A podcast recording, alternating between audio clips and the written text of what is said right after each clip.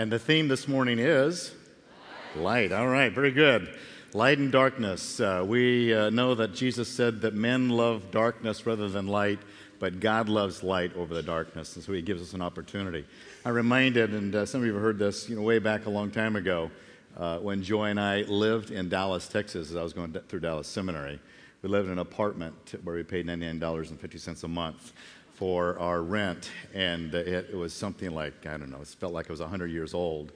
And it actually had cockroaches in it that were 100 years old as well. and uh, when we would walk into the kitchen and turn on the light, they would just scamper and, and hide themselves behind the linoleum that were on the wall. We had this sort of this uh, splash guard that would go up along the wall, and uh, they would just sneak in behind there and uh, one of the great things I would do is I take that Raid and you spray it all along the top and it dribbles inside that. And then it forces them all out and they start, and we had 10, 20, 30, 50 might come out of there and they would just croak uh, there on the spot, right on the counter, right where we prepared the hamburger meat. And so uh, there's a price to be paid for going to seminary and living on the cheap. Um, but I think about that, and sometimes before Joy would go into the kitchen, she would make noise so that the cockroaches knew she was coming in. So as she turned on the light, she wouldn't have to see them. And so uh, there was a variety of ways that we got around it. But it really, you know, it's really uh, an, an, analogy to the way uh, life is for a lot of people. Uh, the cockroaches, I know it's not a good analogy for, to refer to people as cockroaches, but there's something there's something that we don't want for people to see, and we will do things that we do we don't want our parents to see. We'll do things that we don't want our spouse to see or our children to see. And we certainly don't want our church leaders to see. And we always think God never sees it, but He does. And so we want to scamper to the dark side so that we can avoid that. I want to show you the beauty of living in the light of Jesus Christ. And there's a great text that we have as we go through the book of Ephesians. In Ephesians chapter 5, if you have your Bible, or you can use the Bible, it's in the, prayer, in the chair rack in front of you there. I'm going to read the text that we have for us this morning. Spend a few moments looking at this and learning some things and being reminded of things for a lot of us as well. But Ephesians chapter 5, verse 6, the Apostle Paul, continuing the study that we've been in Ephesians, he says, Let no one deceive you with empty words, for because of these things, the wrath of God comes upon the sons of disobedience. Therefore, do not be partakers with them. For you were formerly darkness, but now you are light in the Lord. Walk as children of light. For the fruit of the light consists in all goodness and righteousness and truth, trying to learn what is pleasing to the Lord. Do not participate in the unfruitful deeds of darkness, but instead even expose them. For it is disgraceful even to speak of the things which are done by them in secret. But all things become visible when they are exposed by the light. For everything that becomes visible is light. For this reason it says, Awake, sleeper, and arise from the dead, and Christ will shine on you. Give an outline that uh, you might find of some help as we go through and study this together. But let's expose some of these things that God has for us. And the first thing that I noticed that the Apostle Paul talks about is to avoid the danger of the darkened world. He begins that in verse 6. And just to remind you of that, he says this He says, Let no one deceive you with empty words, for because of these things the wrath of God comes upon the sons of disobedience. Let me highlight that first section. Paul speaks of deception regularly and he says there's a lot of empty words that are vain, that are vacuous, that have no value and no meaning. And we are deceived by them. Paul also said about deception way over in 2 Corinthians when he wrote to them in Corinth. He says, But I'm afraid that as the serpent deceived Eve by his craftiness, your minds will be led astray from the simplicity and purity of devotion to Christ. Deception is a major tool of Satan because if we saw what he was really doing directly, we would be repulsed. So he loves to create deception so that we're drawn into it and we have no idea that what we're doing is wrong until we begin to suffer the consequences. Here are some of those deceptions, and, and we, we, don't have lot, enough time to go into this, but just a reminder for you to do your own homework in Genesis chapter 3. It talks about Eve being deceived. Here's some of those deceptions that are underway today. Deception number one to undermine and change the meaning of God's word. The very first words out of Satan's mouth to Eve and then to us are these words Indeed has God said. And that's not changed. Satan is still trying to plant the seed thought in our hearts and minds. Did God really say that was wrong? Did God really say we should do that? He wants to create doubt by asking the question. He's assuming the answer that no, he didn't really say what he meant. And so we can begin to change it. Deception number two is this you do not need to fear any consequences from disobeying God. Because Satan then, his retort to Eve was, You surely will not die. You can eat of that fruit, and God's not going to take your life. You don't have to worry about disobedience. You won't get caught, and God's too good of a God, He's too loving of a God to allow such terrible consequences to come your way. He's a God of grace, and so you can sin and get away with it. So the deception is that I can disobey God but not have a consequence. Third deception is this you can determine for yourself what is right and wrong. Satan said to Eve there in Genesis 3, You will be like God, knowing good and evil.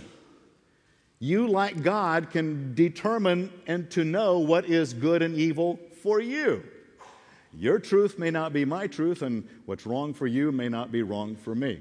There's a mindset in the colleges and in the high schools and in the elementary schools for the children that are here that is trying to portray that there is a level of truth that you need to make up for yourself. And what is wrong for you, not necessarily wrong for me. There are no absolutes in morality. We begin to craft it according to what I think it should be and what my opinion is and what I feel about a certain thing. So these are some of the deceptions that Paul might have been referencing when he wrote to the Ephesians way back then because God had already experienced it in the Garden of Eden. But I wanted to highlight perhaps the most significant deception that I think is out there that is more of a universal nature that goes all the way around this world. And here's deception from Satan the gospel deception. Because we have folks that are being baptized, they have been able to overcome this deception. And the deception is this Satan wants us to believe that I gain my salvation by the good works that I perform. I know I'm going to heaven because I am a good person. I know I'm going to heaven because I do good deeds, because I keep the Ten Commandments because I go to church, because I put money in the offering, because I help the poor, because of my good deeds, I've gained salvation, a works oriented salvation. Satan promotes that. Every other religion in the world promotes that, but ours and our faith in Jesus Christ. And then he also says, not only do I gain salvation by what I do, secondly, God that ogre up there, he's sending people to hell because they do bad things. Oh, let's boo God because God is not a good God. How could a God that says he loves us could send anybody to hell? But that's what God does. Watch out, he'll squish you. His anger, his wrath, watch out for him because he loves to send people to hell who do bad things. That's the satanic deception. Here's the truth, the gospel truth of Jesus. In contrast to the fact that Satan wants us to believe that I gain salvation by doing good things, going to church, sacraments, Jesus, on the contrary, accepts me into heaven based upon my belief of the good work he did on the cross. When I put my faith and trust in Jesus to ask for his forgiveness, I don't have to do a good deed to get into heaven. I simply have to believe that He died for my sins. Satan deceives that by twisting it. You can get to heaven but do good works. No, Jesus says, You won't get to heaven by your good works, but by my work on the cross. Then, secondly, I send myself to hell by refusing the remedy of Jesus Christ. God doesn't send us to hell. We're born going to hell, but Jesus changes our direction as we believe in Him. So that's a major deception that is out there that twists the facts, that causes us to misbelieve, that causes our destiny to desperately change in ways that we didn't expect. So God is giving us that warning. And then He says, and in addition to that, the reality is you need to believe what is true because, as He says in the bottom portion of that verse, and I highlight it on the screen in the yellow, the wrath of God comes upon the sons of disobedience. We'd like to believe that we can believe whatever we want, do whatever we want, and never have to suffer a consequence. We would wish for a world where I can always get away with anything and believe anything and always will get me to God in heaven.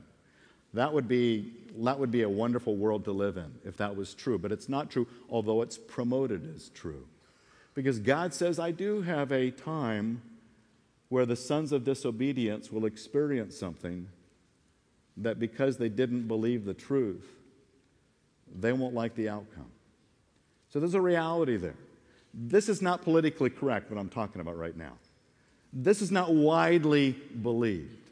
This is not something that anybody wants to promote. It's hard to build a church on truth like this one that there is actually the wrath of God that someday will be expressed on those who have disobeyed the gospel of believing in Jesus as their Savior that's hard to imagine. That's why I'm glad I'm not God. Because God knows better than all of us about how that will play out someday. All I know is that He's given us the hope and the promise that if I believe in Jesus today, I have escaped that. And that I have this new life with Jesus Christ because He did the work for me. And so, therefore, Paul, in transitioning, says, Therefore, do not be partakers with those, the sons of disobedience, those who have gone their own way. That's not a better together life. As 1 Corinthians 15 33 says, do not be deceived. See, Paul loves that word deceive. Don't be deceived that those who hang out with bad company, bad company corrupts good morals. It takes us down. So we need to be careful about relationships, especially when I was in high school the kids that I hung out with constantly got me in trouble. It was never my fault. And so it's, it's frustrating. It's frustrating to have friends that are always responsible for my bad behavior, right? Well, there is something truth, there's some truth to that, that we did a lot of bad things, and often it depended upon who I happened to be with at the time. So Paul gives that a fair warning, but then he transitions to the positive. You need to remember that you are in the light. That when we believe in Jesus as the one who saves us from our sins, forgives us of our sins, that his work on the cross that we see over here, that cross that he was dying upon and buried and rose again, that gives to us a new life and light. We become light in the world. It says in Ephesians 5 8, For you were formerly darkness. We don't live there anymore. We don't live like them anymore. We have changed in Jesus, but now you are light in the Lord. In the Lord. Now, let me help to illustrate this. I'm going to invite Jackson to come on up here. Jackson Reese, one of our high school students here. And uh, yeah.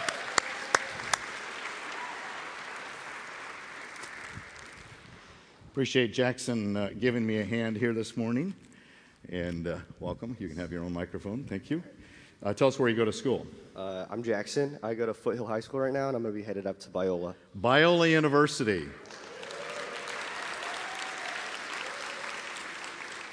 Isn't it a fact that Biola University is the best university in the world right now? Yes. Yes, okay. You heard it, verified, proven. And so, why, why wouldn't everybody go to Biola, right? It's hard to imagine. Well, listen, Jackson, I have something I want you to put on. It's a t shirt, and you can keep this as a souvenir of your time here with us in church. And so, if you could just slip this on as the lights dim just a little bit, because I'd like for the folks to uh, be reminded of how important the light of Christ really is. As Scripture continues to teach us about that light, and as you put that on, the lights are going to go down dark right now. And so, would you show everybody uh, the lights as the lights go off right now? All the way down, all the way down dark, pitch black. All right. Now look at that shirt. Isn't that great? Wait, there's something, there's something not right. So I think I know what I need to do. So I'm going to come over here and we're going to remedy this. And so as the lights come on, we open this up. And as Jackson stands in front of that light, and you notice this light fixture, the light is generated externally. And as I had to open the doors there, sometimes if you think about these lights as being the light of Jesus, sometimes there are things that obscure the light of Christ. So the light of Christ is harder for us to be seen in. And it might be sin, it might be rebellion, it might be just slipping away from the Lord and not being close to Him. But the closer I get to Christ, the closer and more consistently I live in the light of Christ, the more He begins to radiate through me. So, Jackson, I would like for you to turn around and let's see if that shirt has improved as a result of that. See? Isn't that great? Beautiful. All right. Wow, look at all we can see on all we can see on the big screen is Jesus is a light, but he's he is and he is still here. We didn't make him disappear. But uh, the point is that Jackson, if I said Jackson, I want you to generate this light. I want you to make that glow. He could, you know, he could work as hard as he could, but he could never make it glow. He had to find an external source of light to radiate upon him. And then, as, as he stays consistently and close to it, he absorbs the light so others can see it. Walking with Jesus Christ is like that. I need the light of Christ to radiate on me so that I can gain his light and I can reflect it to others. And that's the beauty of what this story is. So thank you, Jackson, for helping us out here and wish you well at Biola.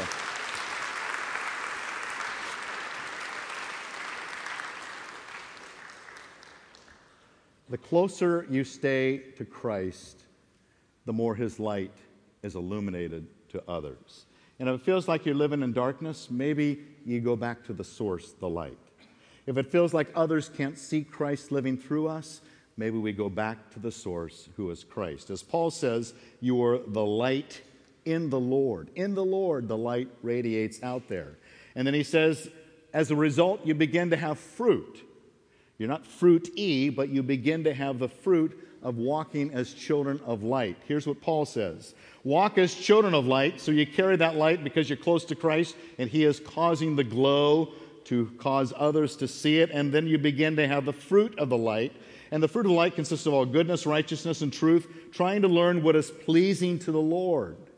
The fruit of the light. I've got a little quiz. It's a pretty easy quiz. I'm not trying to insult anybody's intelligence. But see if you can tell me what tree do these fruit come from? That would be, of course, an orange tree. Very good. Very good. Thank you for staying awake. This would come from an apple tree. Very good. This would come from a perfect. See, I couldn't do this without you. And this would have come from a peach tree. And what fruit does this tree come from? Froot Loops. Froot Loops. Who doesn't love Froot Loops? I have a bowl of Froot Loops and a cup of coffee. I don't sleep for a week. It's great. Love it. Here's where the Froot Loops come from they come from the sugarcane tree. They can hype you up, they can take you down. So there's a lot of sources from which we can bear fruit. But it's interesting that you said an apple comes from an apple tree because an apple never comes from an orange tree. Or a banana comes from a banana tree but never from a orange tree. The tree that I am aligned to is the fruit that I should bear. And if I'm bearing the kind of fruit that comes out of the Christ that I say I trust in, then those fruits should become evident. Here's another tree. 1 Peter 2:24 says, "He himself, Jesus, bore our sins in his body on the tree, that we might die to sin and live to righteousness." When I identify with and put my faith in Jesus Christ, I then have aligned myself to a tree, the cross. That's the word that we often translate that Greek word for as cross, but it can also refer to tree. It simply means a piece of wood, like the wood that we see of the cross over here. It's referring to a tree of wood from which that cross is now to be constructed. And when I identify myself with Jesus, I begin to dig roots, and the tree of Christ, the cross, begins to bear fruit. And if I claim Christ as my Savior, and that I am going to bear fruit from his tree, that tree should align, that fruit, I should say, should align with that tree. And here's what Paul says the fruit of the Jesus tree, I put it. For the fruit of the light of consists in all goodness. Goodness refers to my behavior of doing good things for others. The fruit that comes out of the tree of Christ is righteousness. The character of my life as Christ takes away my sin and he imports to me his righteousness. And then, thirdly, truth. My mind believes in the truth of Christ. My life should be bearing fruit wherever I go, at work tomorrow or at play tomorrow if you have the day off. It should be goodness, righteousness, and truth. That's what Paul says are the fruit that we bear if Jesus' tree is the tree that I have planted myself in. So God wants us to grow and to bear that kind of fruit. But then, secondly, he says this He says, I want to expose the unfruitful deeds of sin. Don't even speak of them. Ephesians 5 says this Do not participate in the unfruitful deeds of darkness but instead even expose them, for it is disgraceful even to speak of the things which are done by them. So, as I'm in the light of Christ, I bear his fruit, but then I also expose those things that are wrong. In fact, I don't even speak of the deeds of darkness. I have an illustration of that uh, when our girls, Jessica and Kirsty, were uh, about preschool age or maybe kindergarten. Kirsty the younger, Jessica the older. Jessica sometimes had a little spunky uh, spirit of uh, teasing in her, and probably got it from me. And one of the things that Jessica would do, they slept in the same bed. This is up in livable, lovable Lodi. And uh, one of the things that they would do is they slept together and they would go to bed together is that Jessica would say, Kirsty. And I'm saying, young children, don't ever do this at home. Don't ever do this. Kirsty, there's a monster under your bed. Yeah, bad news. And she would talk about this monster is going to get her tonight. And I don't, I don't know why she would do that unless it's something genetically from me that I passed on to her. And then the more Jessica talked about the monster under the bed, Jessica said, I even began to get scared. I began to think maybe it's real. The more they would discuss it. And so often, we always wondered why did Kirsty constantly come into our room and say, I'm scared? Did she stand by our bedside? Now we know. It's Jessica, it's all her fault.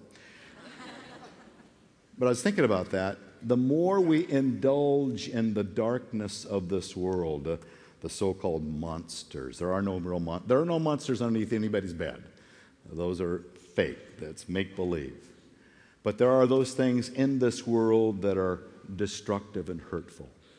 And the more we speak of them, the more we engage with them, the more we participate with them, it not only brings down others, it begins to tear us down. Like Jessica talking about monsters, scared herself. It began to bring her down.